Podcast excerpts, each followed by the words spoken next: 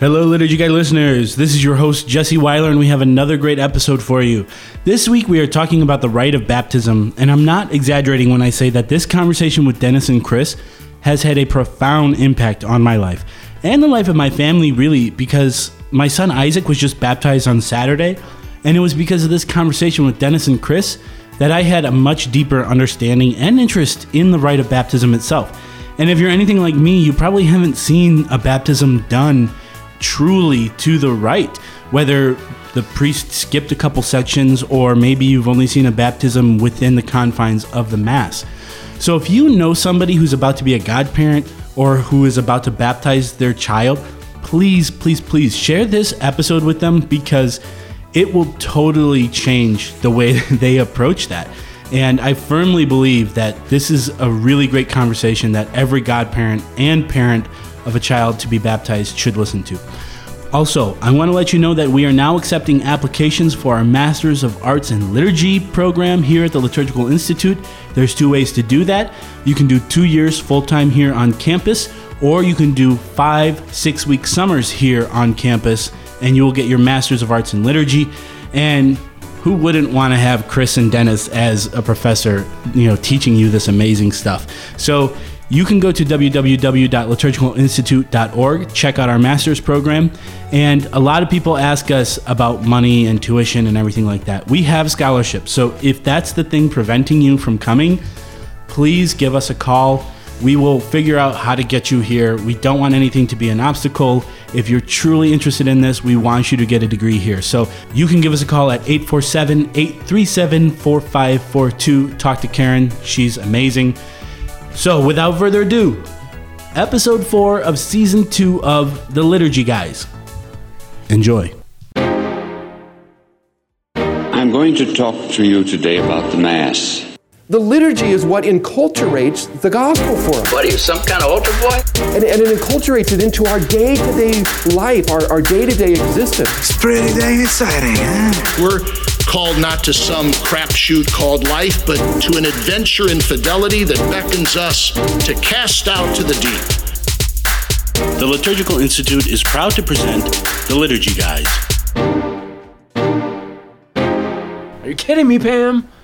That's it. That's from Napoleon Dynamite? No, it's from the, the office. Okay, so you were not even in the right film. No, you were right. I was wrong. This person. Oh. it's not a film. I got that on. I got that. I got that. Jesse was right. Yes. I was wrong. it may never happen again. Mark this on your calendar. Good night, folks. Good night. It's been real. It's been fun, but it hasn't been real fun. All right? You stay classy. Are you are you ready? You you were working furiously. I'm ready when over you're there. ready. What are you even doing? I'm preparing for the next one Why did you prepare for this one? because I have nothing to say about this one. Oh, you do. Yeah, let's grill Dennis instead of you. Yeah, please. Okay. I think I was baptized validly. Well, you weren't there. well, I don't remember it. There's a picture of it though, in the St. Vincent Ferrer Church in New York City. Hmm. Wonderful baptismal font. Uh, well, okay, Chris. Jesse. This is this is really my question about this episode. Uh, my son Isaac was recently um, became out of the womb. yeah. So Yes. uh, so he he was recently born, which is great. I'll tell you about it later. Uh, but he is about to be baptized. It's about that time. Great. So I, we, we already got one in the can. I don't want to mess up anymore if I did the first one. I, I didn't really do anything, but I want to walk through the baptismal rite because it's it's happening in a few weeks, and I just want to be prepared. Yeah. Well, I, yeah, we could Did talk they- about some they just- highlights. did they just update it, or was that just the marriage one? that was just marriage. okay. Yeah. No, no, no uh, change to the baptismal rite. Uh, really, there might be a little one coming up, but where do you want to start? Where does it? Well, let's begin at the beginning. Yeah. So, uh, I guess my first question is: I've heard this uh, that all sacraments start in the doorway. Did you tell me that, Dennis? But sometimes a baptism can start with a procession from the entrance of the church. Yeah. So where does baptism start? At the door Right. of the church. So uh, think uh, sacramentally here. Why would it be appropriate that the baptismal rite begin at the door of the church? Because Entering the church. Because baptism is the door of the church. Gosh, Dennis, I thought you so were going to be quiet this episode. No, wishful thinking, Jesse. Yeah, so uh, you're right. Uh, the rite of baptism. So we're, we're talking about the rite of infant baptism uh, for one child. We'll say it's outside of mass because it can take place in mass or it can take place outside of mass. But it begins at the uh, the door of the church. And do you remember how? Um, man, I, I mean, I I assume Do you knock on the door? yeah. There's like a, there's a hammer. No, that's when the bishop. bishop enters Oh, the right. cathedral. That's Um, different. I think there is a uh, proclamation or some beginning in the name of the Father and the and of the Son and of the No, Holy Spirit. no, that's wrong. I see. I Totally wrong, Jesse.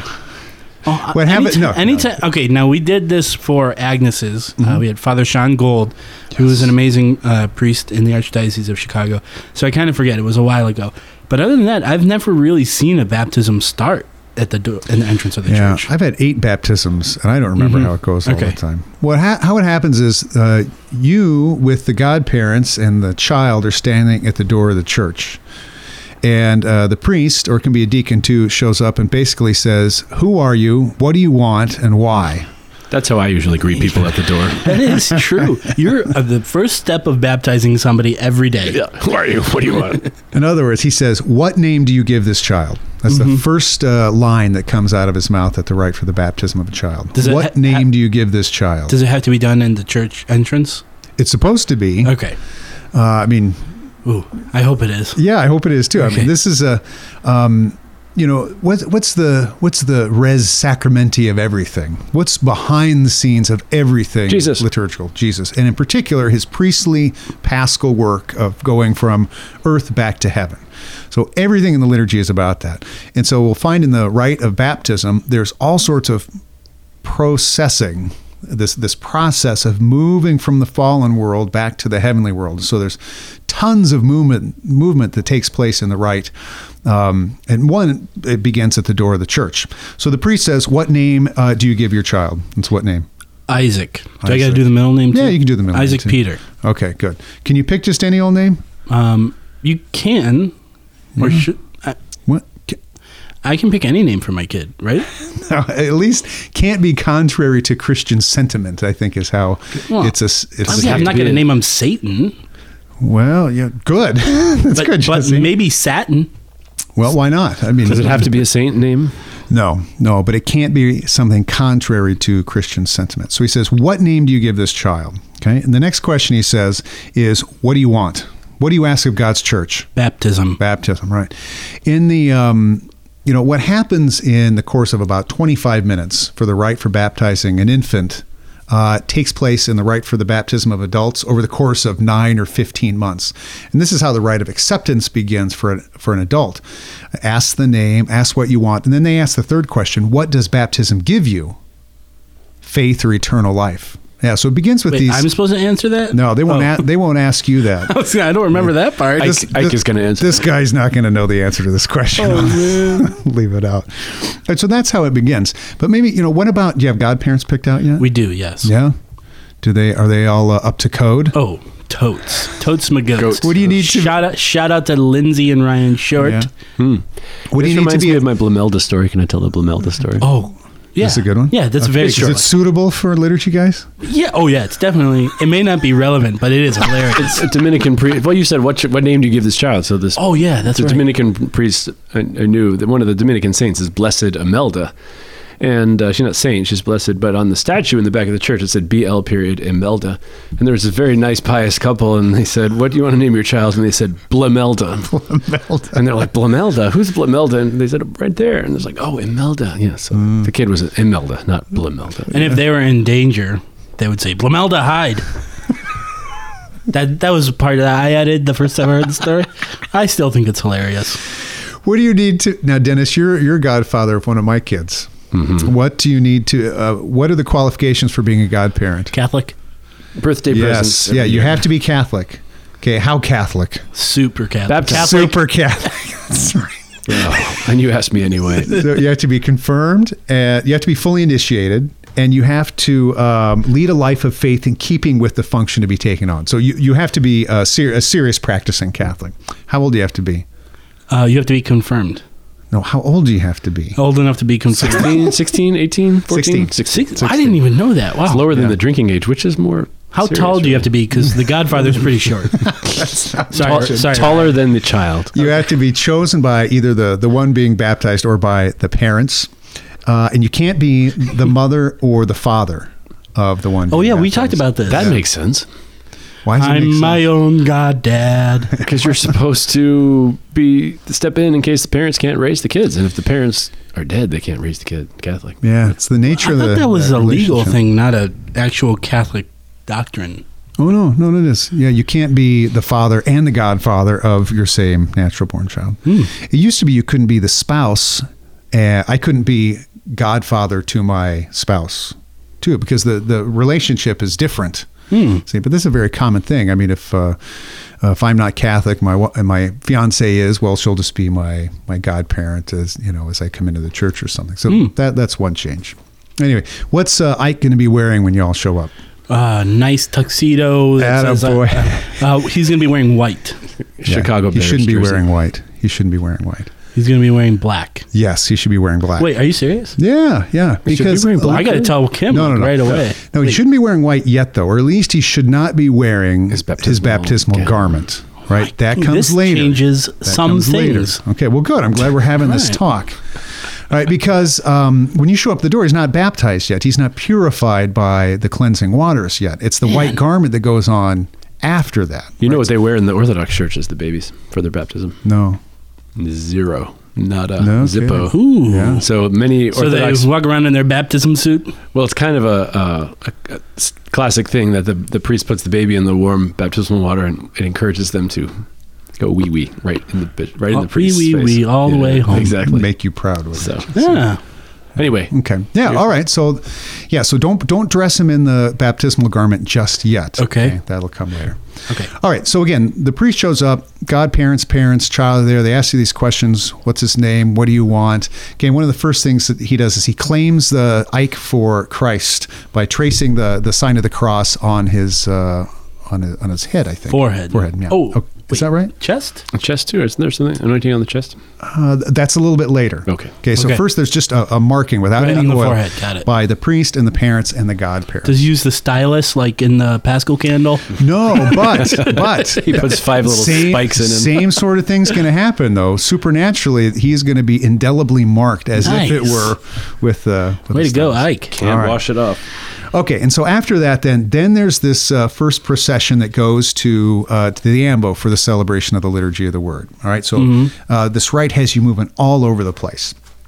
Okay, then there's a, a reading. Uh, it can be one reading, it can be two readings, it can be. Uh, you know, whatever it might be, uh, readings, and then after uh, a little homily, some intercessions, and then um, the end of the intercessions, there's um, a little litany of the saints where Isaac and nice. what was his middle name? Peter. Peter, Peter right? So uh, I don't know who the who's going to be baptizing Isaac Peter. Uh, Father Gudzik. Do you know do you know him, Dennis? He's just ordained three or four years ago. Okay. Okay. All right, so those those names would be inserted into the litany as well. Okay. maybe uh, uh, Agnes and Agnes Kim Lillian. and uh, the rest of them. Okay, Yeah. so the family saints. Okay, so after after that, then there's a procession over to the font. okay, that takes place, and what happens is the prayer of exorcism and the anointing before baptism. All right, so little Isaac needs to be exorcised. Mhm, So do I. That's Yeah. why his eyes I have been rolling back in his head. Yeah, yeah. Spinning around. So that, Might explain the explosive. Oh, never mind. Yeah. All right, so there's Pea two. soup. So um, we talked about sacramentals in a previous podcast, and sacramentals the church sees as three types. There's these like invocative blessings, then there's like more major blessings called consecrations, and then the third type of sacramentals called exorcisms. And there's two types of exorcisms. There's the major or solemn exorcism where somebody's possessed or obsessed uh, by the devil. But then there's a minor exorcism that always accompanies uh, uh, infant baptism or even, I suppose, adult baptism too. Okay, so in the RCIA during the period of the catechumenate, there's prayers of exorcism for those to be uh, who are preparing for their baptism. So there's the the prayer, and then uh, the anointing with. There's three types of oils that the church uses. What are they? Uh, the catechumenate oil for catechumenate, Yeah. Oil for healing, Oil of the sick. Yeah, uh, and um, and the oil for the baptismal oil. close. Chrism, chrism. Close. Give him give him half of a bell there. Uh, yeah, the sacred chrism. Yeah. those are the three oils. So good, though. after I didn't They don't call me just- half bell for nothing. uh, after the um, uh, let's see, yeah, after the prayer of uh, exorcism, there's this anointing. Okay, and what Not- what not is what I meant, not what I meant. is what does anointing signify in this case? The the Kingship. No, no, no not this case. No, Prophet. No, that's good. That's good. What what is one of the things that oil Healing. do? Washing. Healing. Uh, Oh, wash away um, the sin. close to that. Some- close some- to that. some sins. See what's what's about to. So this is before uh, Isaac's going to go down into the water, mm-hmm. and the idea is is that he's going to go under the water and do battle with the Leviathan. He's going to wrestle, and grapple. Oh, oh, I know with- this. Yeah, It greases him so that the- does. this that Satan cannot grasp him. right. So think about um, It's like one of those pig. Yeah, grease catching- pig. Grease pig competitions. little grease pig. He's pretty big, so Or I mean, think about uh, I don't know World Wrestling Federation or Oh, yeah, whatever it is. You know, you, you get all oiled up, and first of all, believe it makes you that. look. It makes you look uh, Buff. It does, shiny. but it's hard to grab onto somebody if he's all, you know, Mm-hmm. you know, oiled up. Right, and so, and it signifies strength. So the the prayer that goes along with it is, uh, "We anoint you with the oil of salvation in the name of Christ. May He strengthen you with His power." So he, you, you, Isaac's all anointed with this because he's just about to go down beneath the depths and do battle. Okay. Uh, and then comes the celebration of the sacrament. And first is uh, the blessing of the baptismal water, right? And this is uh, kind of the, the a very beautiful blessing prayer, but it begins Father, you give us grace through sacramental signs, which tell us the wonders of your unseen power. That's kind of the definition of a sacrament right there.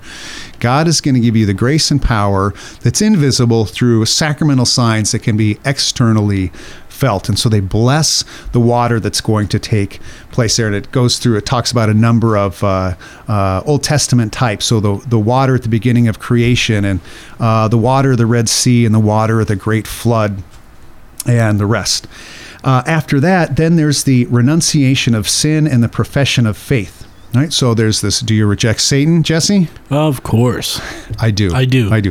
And all his works I do. and all his empty promises. I mean, all of them. I do. Okay. Yeah, wow. Yeah. Yes. I mean, I do. Yeah. Yeah, okay. I, All right. I never said it was easy. There's a tradition uh, that I've only read about. I think it might be in the Coptic Church, maybe the Ethiopian Church, where uh, when the they would renounce Satan, they would face the west, which is where we associate with hmm. nighttime and darkness. And after the renunciation of Satan, they would spit in the direction of the west, kind of spit in his face. Hmm. Okay, and then they would turn, ar- they would orient themselves or reorient themselves. That is, they would turn and face the east. And mm-hmm. raising their hands, the priest would ask, uh, "Do you believe in God, the Father Almighty, Creator of heaven and earth?" I do. I do. Right. Okay. And so the profession of faith uh, to Christ, the confession of faith, is w- would have been done to the east, and um, you know, announcing Christ that way. Okay.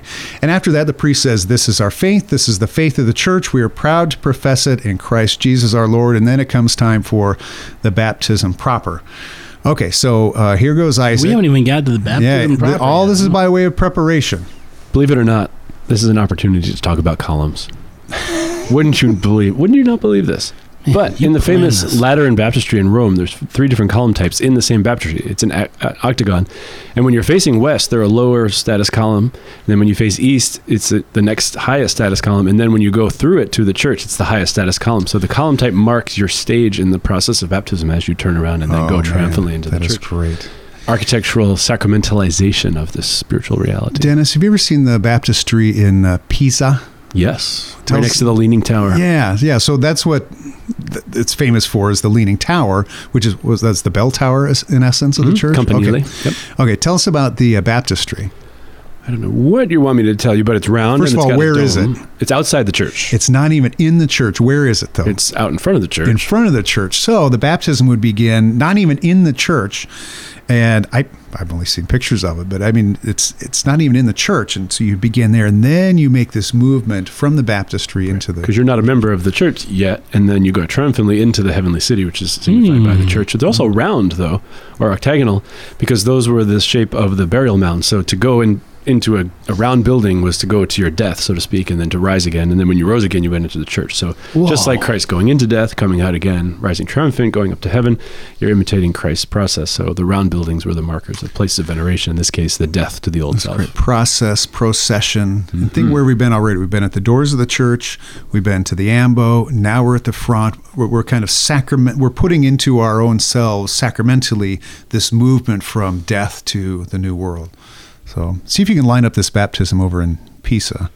Oh, that's not going to happen. Not going to happen this time. Yeah, you know maybe the the next- receptions at Portillo's, and they don't really have Portillo's and uh, pizza. Pizza, so It's so often the reception that determines uh, a time. Is it really at Portillo's? yeah, you better believe it.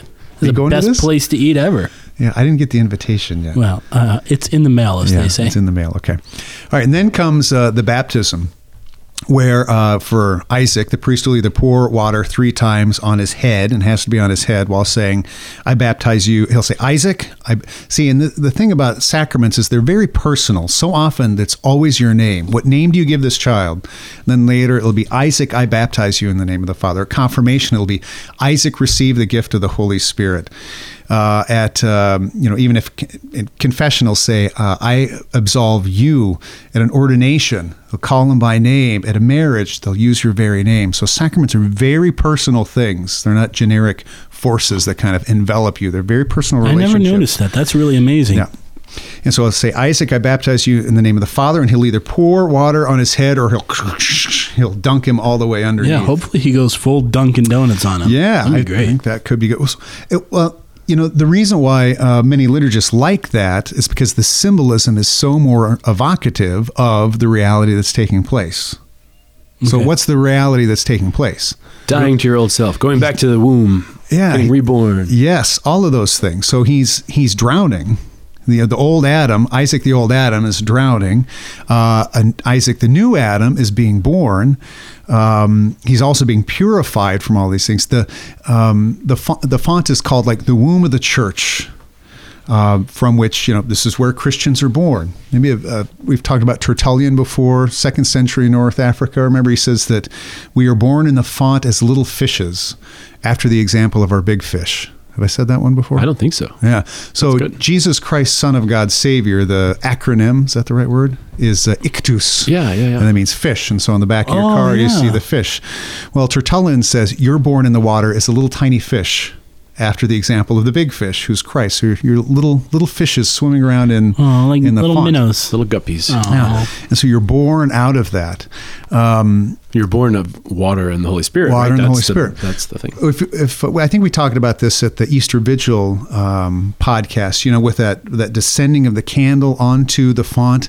Uh, this is probably Saint Ambrose. If you don't know, I always just say it's Saint Ambrose who Yeah, said this. he says lots of things. So the, the the candle coming into the font is an epiclesis of the Holy Spirit. So just like the Holy Spirit descended upon and overshadowed the Blessed Virgin, and in her womb was formed Christ. So now the Holy Spirit is called upon the womb of the church, and in hmm. her womb is formed Christians that are about to be born out of this font. I hope Isaac understands all this. I do. too. Someday. So, th- Come so, on, buddy. so they get baptized with water, and what's the very next thing? He cries. Well, No, yeah. the, the fire. No, well, the, yeah. What's the the, fire? Where's the Holy Spirit? We got water. It's then the coming Holy from Spirit comes the, with the. Paschal candle. Yeah, with the, with the anointing. Yep. Yeah. Okay. So so he comes out of the water, and the next thing is this anointing after bat. Well, wasn't he anointed already? It was but that was to make him slippery. Yeah, that was to make him slip. So that's oil of the catechumens. What kind of oil is he going to use now? Chrism. Sacred chrism. Chrism, right. Smells really good. Oh, it does. So you'll go to Portillo's or the other reception, and little Isaac will be passed from person to person, and every one of them will be smelling his head because he's just going to be so uh, fragrant and, uh, and beautiful. Uh, but one of the things, one of the lines with this anointing is, "As Christ was anointed priest, prophet, and king, so may you live always as a member of His body."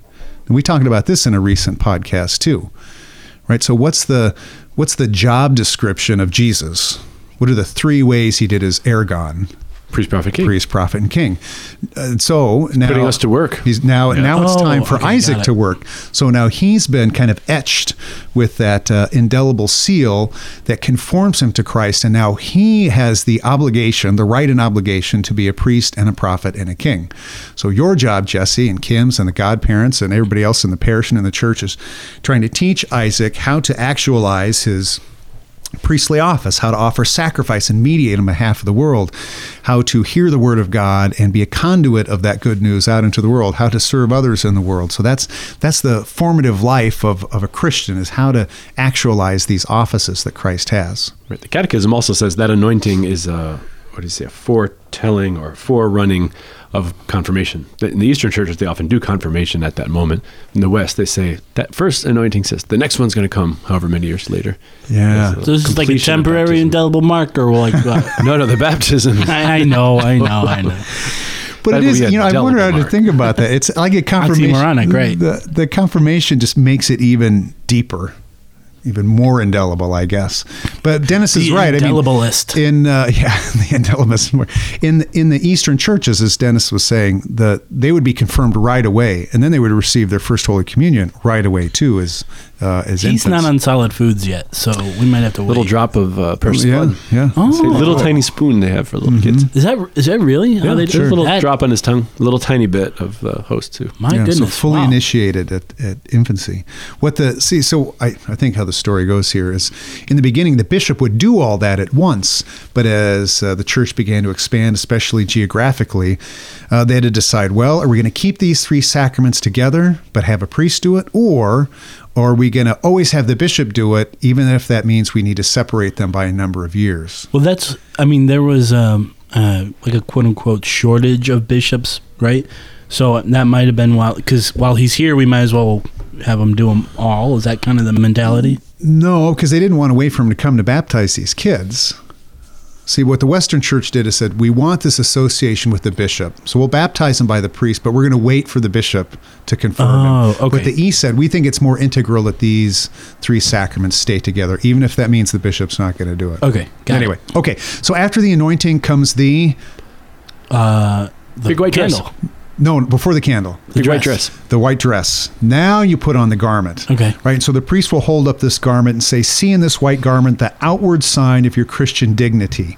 All right. And so wear it unstained until you come into the kingdom of heaven. So he can't have it on already. So this is where the priest holds it up, says this prayer, and then he gives it to you and Kim and the godparents, and you try to wriggle the little guy in, So into like the thing. it looks like a bib I've seen. well, it shouldn't look like a bib any more than the baptism shouldn't be with just a trickle of So it looks water. like an actual garment. then. yeah, Okay. I mean, Okay, this is I'm like, just- the, come on, Jesse. I'm asking questions. It's like a big I'm long only bib? It's like a little baby wedding dress. I'm only Oh, yeah. telling you what I've seen. Oh, and so and I'm- I've seen it too. I've seen it too. Yeah, looks like a of these things look lobster, like he's going out for hardy- lobster. I know it does. It does. Listen, but that's not. Uh, you know, if it's all about, you know, the Paschal mystery is made present through sacramental signs, and if the sacramental signs are are weak, thin, anemic, you know, then they just don't. They don't symbolize like they're supposed to. So we want good sacramental signs. So Oh, yeah. put put Yeah. that family's traditional uh, baptismal garment on that kid. Yeah. All right, and then there's the Paschal candle. So the the priest or deacon will light the candle and give it probably to the Godfather. Keep this uh, uh, flame, receive the light of Christ to keep it burning brightly. You know, like the like the virgins who are awaiting the return of uh, of, of the bridegroom. So unfortunately, what happens, and often, oftentimes, as soon as this part's done, and the father priest tells you to go back to your place, and you, go, just blow it out right away after having received the light of Christ, keep burning brightly until Christ returns. light up. So hopefully, some places uh, I know will have like a, a, a candle stand or something that it can at least be kept burning until after the whole rite is over. Right? And then this candle can be burned again on his I baptismal could day. just tell the Godfather, just keep keep it lit, man. Yeah, well, it's going to burn out eventually, I suppose. No, for the, the Oh, yeah, yeah, until the tell end of him the that. rite, Tell- yeah. Well, that's a good idea, but uh, my experience is usually father turns to it and says, "Okay, you can blow it out now." After just having Not received if I tell him keep That's- it lit. That's keep it lit. Be Catholic. Be like woke Catholic. You know. Woke. All right, then there's the ephphatha or feta, the prayer over the ears and the mouth, so that the ears will be open to receive the word of God and the mouth to proclaim it. Now there's another procession. So we've gone from the door to the ambo to celebrate the word, now to the font. Now where are we going? Before Portillo's. Oh man, that's all I got on my mind, Chris. Have you had Then the we're hot going- dogs there? They're. It does have to do with food. The mass. Well, it may there may or may not be mass, but it ends up back at the altar. Then there's a procession next that goes to the altar, even if it's outside of mass. And at this point, uh, the priest leads the the, the people in uh, the Lord's prayer, and gives a blessing to the mother and the father and the godparents. And then that about. You know, wraps I've been it up. to a number of baptisms. I've never seen all this processing. I'm gonna do it. Basically, they park everybody in one place. They bring Yeah. the kid up one at a time. I'm gonna do it. and everybody's unruly, and they're trying to keep the photographers out of the way, and then they all sit down again. That's all I've ever seen in a Oh, baptism. we're doing it. Yeah, well, you should. I mean, uh, th- again, the, the the sacramental signs can be they're meant to.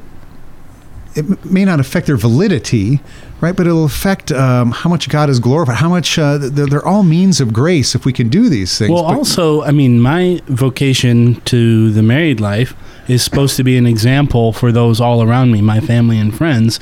To we're supposed to be a conduit for other people to see Christ, and when we have these baptisms where, you know, we focus more on the party than the the sacrament itself, it gives a message of what's actually important. And I think it might be a little bit of a whoa, I've never seen it. Wait, I've never seen that before. What's wait, what are they doing? What's happening?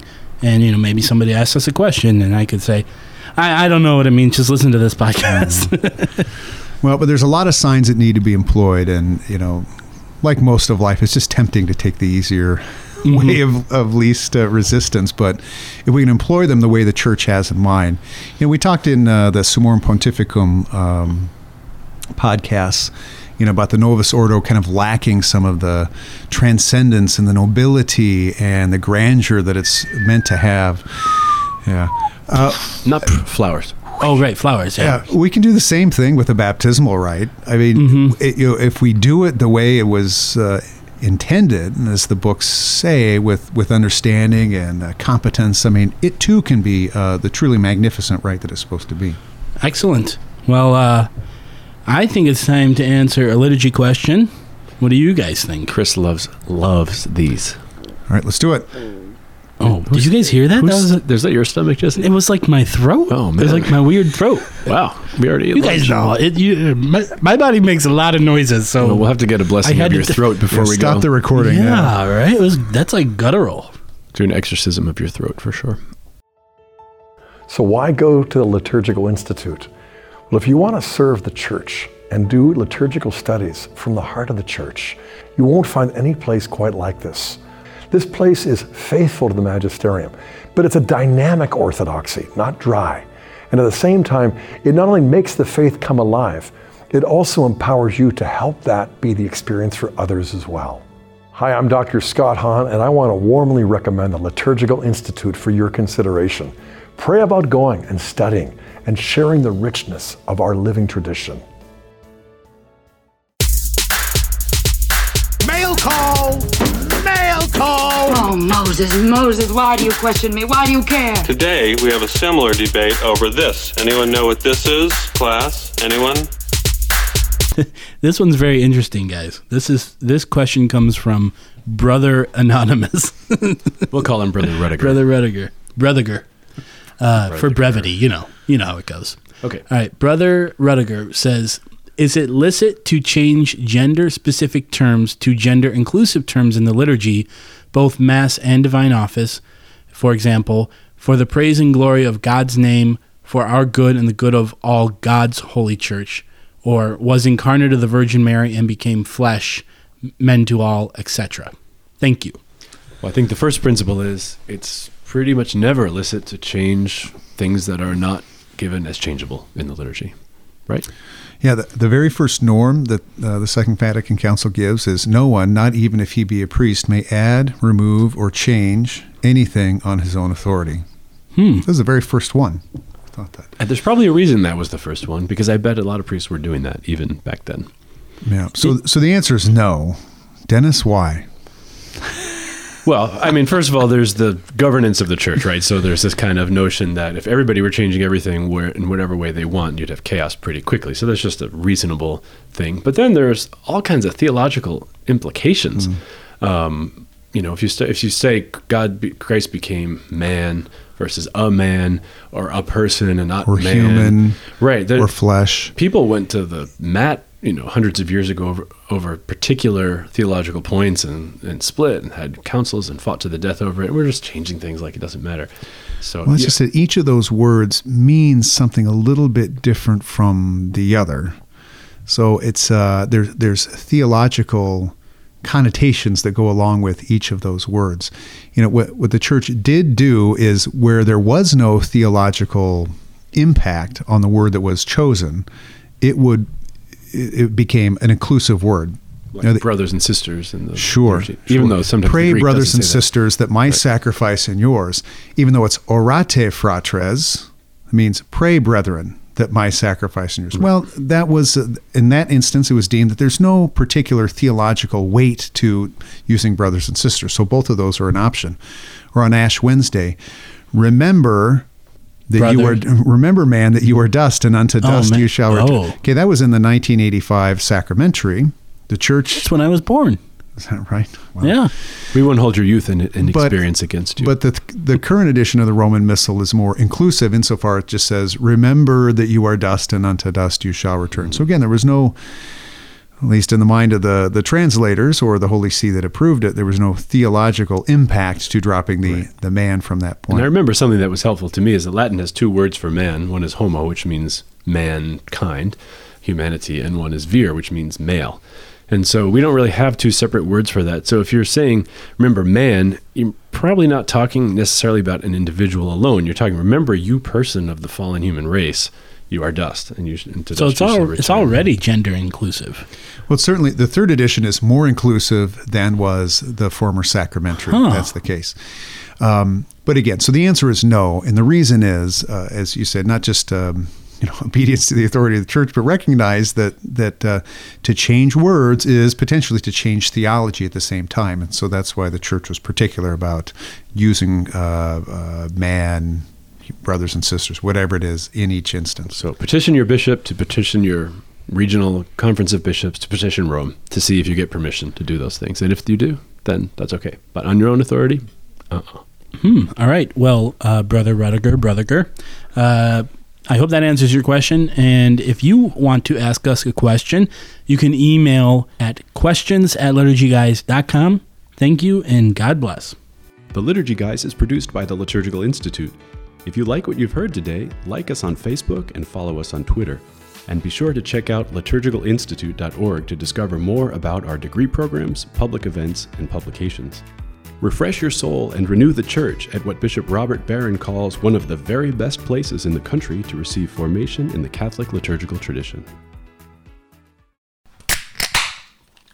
Ah. Now that's a podcast.